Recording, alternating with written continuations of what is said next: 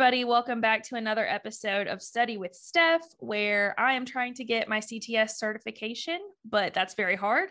So I made a podcast to help me study. And each episode, I bring on a professional to help me dive into the topics I'm having a little bit of trouble on. Um, so this time, we're talking about gathering customer information. And I brought on with me Jeremy Caldera, who is the Senior Vice President of Pearl Technology. Welcome. Hello, glad to be here. So, first of all, I just wanted to briefly discuss that there are a few rules they say you should go by when you just communicate with clients in general. So, I figured we could go through those kind of quickly because I feel like a lot of that is common sense. Like, like I, I was saying to you before we started recording, like maybe don't just call a client out of nowhere and be like, "Hey, what up? What kind of AV stuff do you want? Or put their place unannounced in a world of COVID. yeah, yeah. local like restrictions are at that company, right? Yeah. Mm-hmm. So, yeah, yeah. So I guess like the early stages, you obviously you obviously have to get their information to contact them in the first place. And in the book, it's talking about like landlines and stuff. And I'm like, I don't really feel like I'm gonna call somebody's landline these no, days. It's just it's just saying be professional, right? Like right. dress the part, dress for your day, know what you're doing, know who you're communicating with, right? Mm-hmm. And it's it's you know, know their email, know their phone number, record that stuff, right? And I mean, yeah. just for me as an integrator, it's important that my sales team captures that information just for the simple thing of updating our CRM, right? If yeah. we're internally, we just need to keep record of all that kind of stuff, right? Um, whose account is what who's the lead people who's the president who's the every day to day guy that you might be talking to. And it's not necessarily reach out to them. You could be if you're cold calling but they may be reaching out to you as well right? And so it's be professional set the meeting um, and and again don't just show up. Don't just don't just blind you know blindside anybody right? right, set the right meeting whatever that tone is virtual in person whatever. And uh, it talks about dressing professionally too which and uh, that's kind of even more important than it used to be right because instead of just having phone conversations a lot of conversations are being had over zoom uh, to figure a lot of this stuff out so like looking professional if you show up on the initial client call you know in your pajamas it's probably not going to send no, the, I, the best. I make like when we sell a job, I even make my technicians wear collared shirts at the bare minimum, right? I mean, mm-hmm. they're, they're not really allowed to go out in jeans and t-shirts. They've got slacks and, and collared shirts. And there's some rare instances where, where they can kind of break the quote unquote dress code. It's kind of an For unspoken sure. dress code, but but we try to stay professional across the board. And it's not just dressing professional. Sometimes you got to be aware of the environment that you're going into, right? So you could be going onto a factory floor, in which case you need steel toe shoes and like um, whatever else might, you know, high visibility vest or, you know, whatever may go with that, right? And I mean, that's kind of the more specialized type of thing. But again, mm-hmm. that communication with the client to figure out uh, where you're meeting and how you're meeting and what's the important dress for said meeting would, would be good. And usually they'll tell you that if you're coming to a job site to do um, an initial meeting or a survey of some kind, they might say, hey, you're going to need steel toe boots, you know, or something right. like that. So. Um, and it talks early on in the chapter about like there there will be conflicts like in any industry, particularly ours, there will be conflicts with clients, and it talks about a few professional ways to handle those. Could you just kind of run me through a few a few ways to go ahead and like diffuse a situation if you can tell a client is getting upset with you or if something isn't going as planned? I try my best, but I kind of have a short fuse, so I'm the wrong person to ask this for this question too. but no, what, what I what I like to do is reiterate the question or or or you know ask a question of to, you know back to the client you know. Yeah. Try to set everybody on an even playing field. What is let's get an even understanding of to what the problem is at hand or what the conflict is and you know a, a, address it by asking more questions because sometimes sometimes it'll frustrate some people. Everybody's different right? But other times they'll appreciate that you're just trying to get a full grasp and understanding as to what's going on. So i find that sometimes that's that's really an easy way to, to diffuse things is just by everybody take a breath let's circulate let's get back. And and i'm more of a zoom call i'm more of a teams call even a phone call if you can't be in person right? Because right. the worst thing you could possibly do to try and diffuse any kind of conflict is is use an email right? Mm-hmm. i think email not only is unprofessional when you're in that in that type of conflict or, or in that type of conversation but on top of that uh, tone is very easily mistaken in email. Yep Um, so, I mean, very easily mistaken email. I, I can't tell you how many times that I've sent a text message or an email and people completely misinterpreted what I was trying to say. And so that's the last thing you absolutely want to do. Now, I always recommend that no matter what phone conversation, in person conversation you have, you follow it up with an email. And I'll always tell right. everybody, okay, I want to make sure we're on the same page. I'm going to follow up with an email just so we kind of have it down in writing. If I miss anything, let me know. Right. You've set the tone for said email. So it's really kind of hard to, to misconstrue that. So, oh, yeah, for sure. So in the initial few figuring things out like meetings well there's usually like at least a few that are just you set to figure out what the client needs right mm-hmm. so in that you're not necessarily talking about specific technology yet you're talking about okay here are the pain points the end users have here's what they need something to do correct yeah, so I, I think that one of the worst things anyone can do in sales or as a designer can walk into any facility, and I'm guilty of this too. You immediately start looking around before you even talk to the client and you start saying, oh, you know, I, I could put a projector here and a flat panel here and I need this many speakers here, right? You need to get that out of your head because you're you're there to solve a problem and you have to figure out what the problem is first right? And what what is it that they want to do or what what do they want to achieve? What's what's you know what, what's the end result that they're looking for right? And then from there you can kind of take that and you step it back and say okay what's the correct technology? What will the customer be comfortable with and be very user friendly and whatever we want to do depending on the need and then and then we kind of approach the the design from from that perspective right? So the, you know don't go in with the technology in mind. And sometimes even the client's guilty of that right? Well they'll be like hey i want a 4k tv up on here because that's the latest and greatest. And you have to kind of yeah. dial it back and figure out a way to explain to them you know you can get a 4k tv but odds are you're going to run it 1920 by 1080 or you're going to you know use a different resolution because you're not looking at anything in specific detail and your viewer is too yeah. far away. And there's all these things that come up when you're doing that initial site survey that would mean you know don't go in with technology first right? Oh yeah. And then of course like is your content in 4k because like there ain't no use in having a 4k tv if the even, what you want to throw up there. 4k I, I, still tell my corporate clients you don't want 4k right? Unless you're yeah. doing some kind of inspection detail of cad or blueprints or you know a lot of that kind of stuff 4k it's hard to read when you're four feet in front of it let alone mm-hmm. you know 20 feet back at a boardroom table so right exactly so, from these few initial meetings, you develop like an AV design document, right? Or at least you should. Correct. Yes. So, uh, in in that, that'll be just kind of like, okay, here is what a few of the pain points are. Here are the systems we think that they're going to need, and like we're going to kind of loosely string together like what a budget should be, right?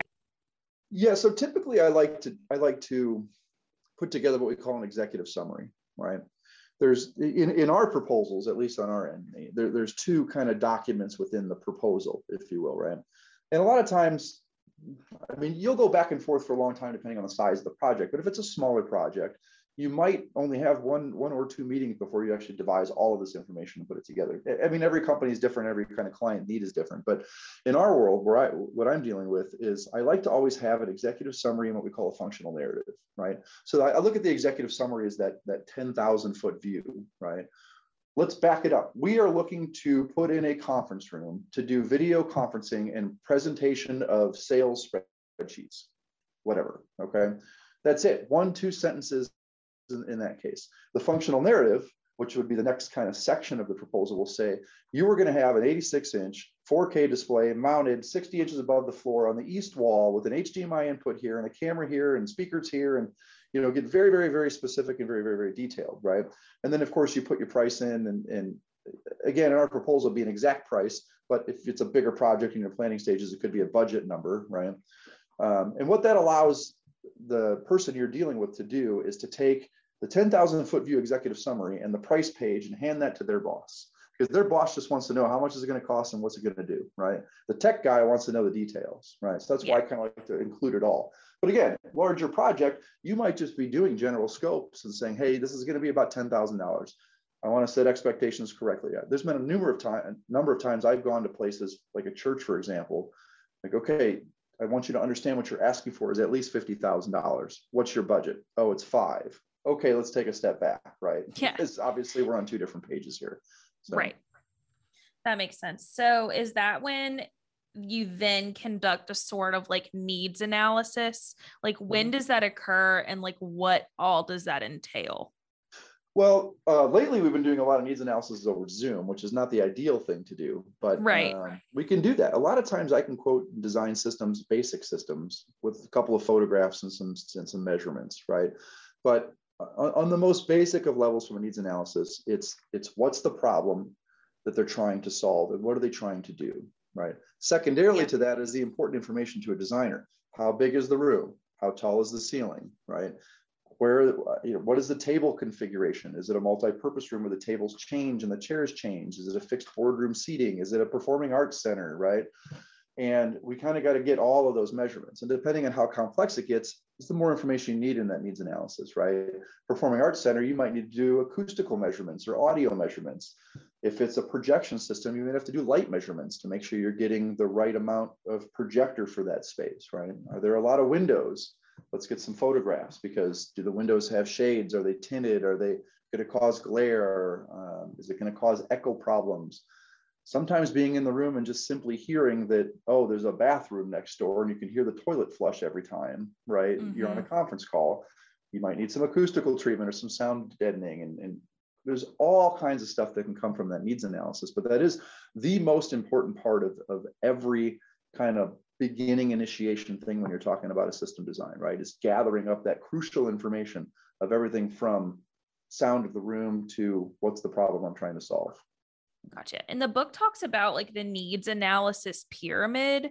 Um, so where exactly does that fit in, or is that just like one way of thinking of it and trying to solve what that is? Well, you're you're blindsiding me with that one because I don't remember what the needs analysis pyramid oh, looks I, like I, offhand. I got it right here. I can show it to you.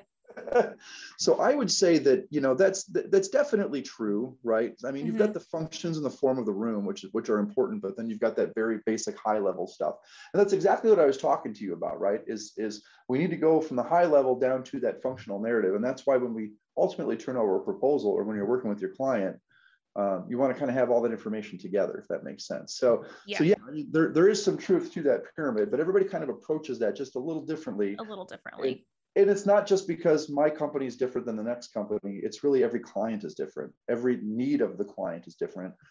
The different types of people that you're going to have to communicate with at the client's organization is completely different. So adjusting knowing that you still need all of that information is what's key. Okay. So then once you've like kind of started to conduct this and you've started kind of figuring out like okay here's what's going on in this room and here's the AV applications that are like required to support these activities. Now we have to figure out like the specific tasks that all these AV things are going to handle, right? So then where does that fit in? Is that just like kind of like a next step that you take? Like, okay, yeah, we need a screen in here, but what's that screen going to do? Here's what we need to do next. Yeah, I, from a design perspective, you start getting into into a lot of the the form and function of, of, of what the system needs to do to operate, right? And that, and that should be in your functional narrative that you're going to write, the little bit more mm-hmm. detailed, mm-hmm. not executive summary, right?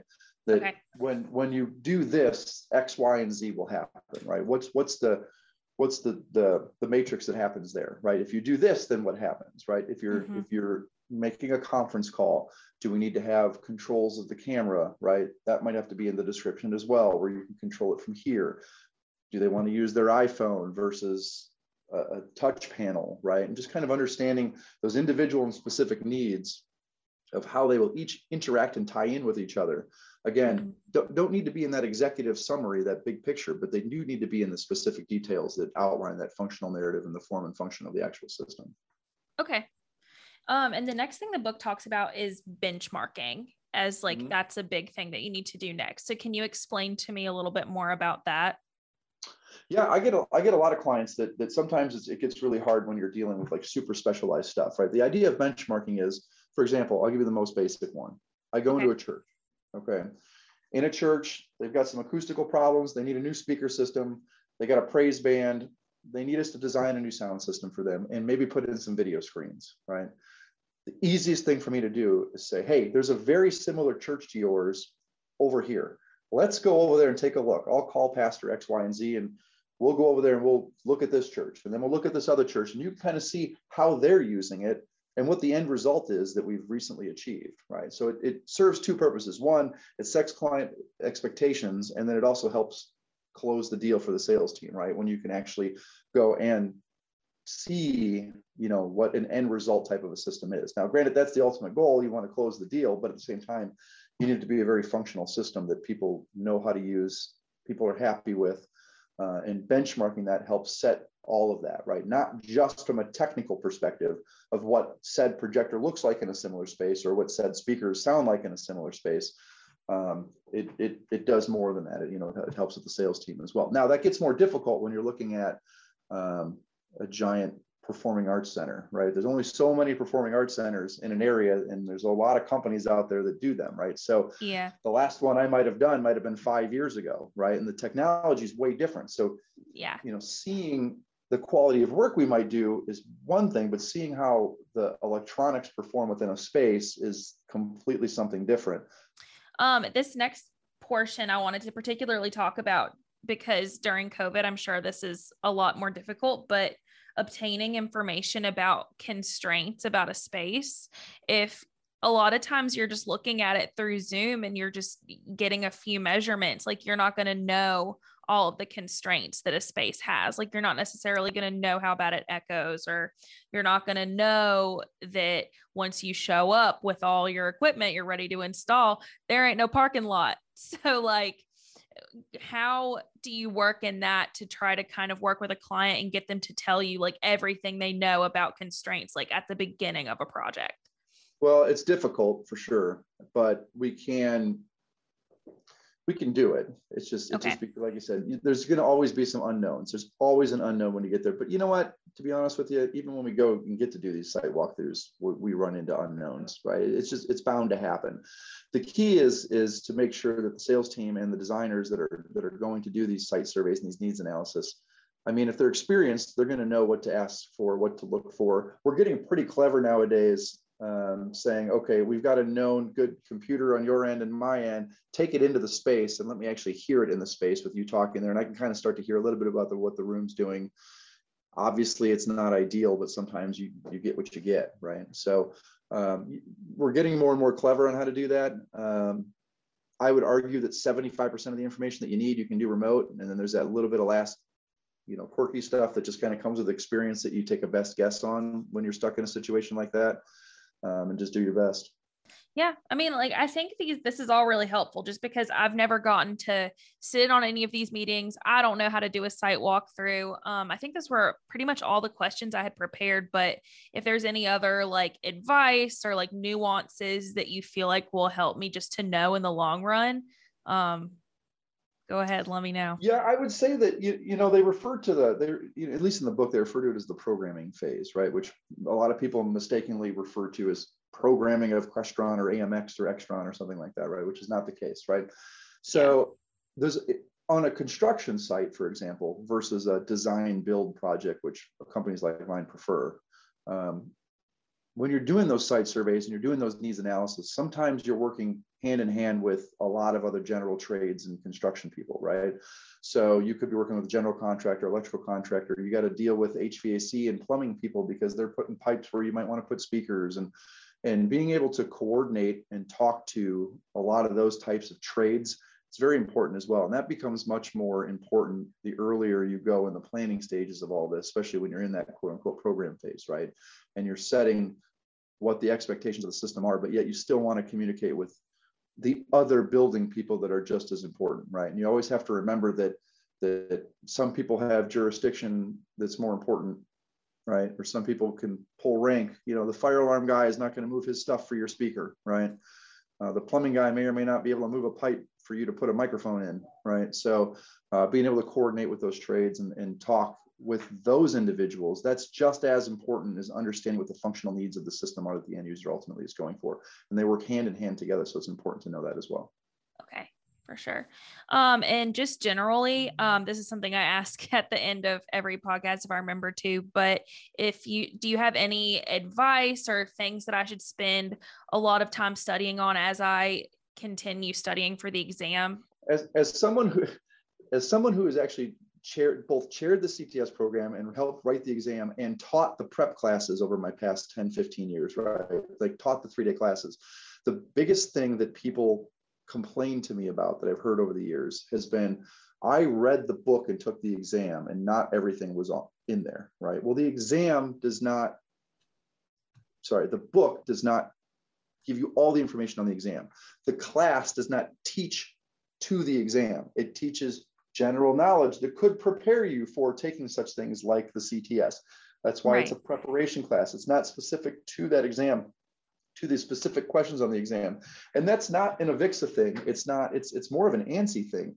It's kind of a requirement from the standardized testing form because that's just how it works. Like it's just kind of the rules when you want to be an ANSI accredited certification. And, and, and that was kind of always the defense that I felt like we were on on the certification committee was getting people to understand that. And as an instructor to the three-day classes, you know, we're not, we're not teaching to the exam. We're kind of teaching base knowledge that's useful for the exam. And there's kind of a subtle difference there that, that many people don't understand. So I always say, you know, utilize the manufacturers because that's going to go well. You know, companies like Da-Lite, they put out a fantastic um, um, kind of white paper on uh, screen technologies, right? And, and, and viewing angles and, and that kind of stuff. Rely on the AVIXA standards, right? Because there might be stuff on um, um contrast in projection. There's there's other standards okay. that talk about um, furthest viewer, closest viewer, best viewing angles, that kind of stuff, right? There's a lot mm-hmm. of math that goes behind that, and some of that's yeah. geared towards the CTSD side of the house. But the general information on that is still there. And standards are hard to read. Don't get me wrong. Uh, I'm not saying go out and read and understand every standard, uh, but but that type of information is what's out there for you to utilize. Right? Okay, Awesome. Yeah, no, that's really helpful advice. I think that I, I, get really overwhelmed and it's very easy for me to like get stuck in the weeds of the book. Um, so that's that's useful to know to kind of like let go of it a little bit. But I really appreciate it. Thanks again for hopping on here and, and helping me work through that. It really helped me. Yeah, of course, anytime. All right. Well, thank you so much. Uh, this has been another episode of Study with Steph. As always, you can listen on Spotify, you can watch the video version on YouTube or on Rave Pubs, and pretty much anywhere else you get podcasts. Uh, and I will see you next time. Bye. Study with Steph, because she's the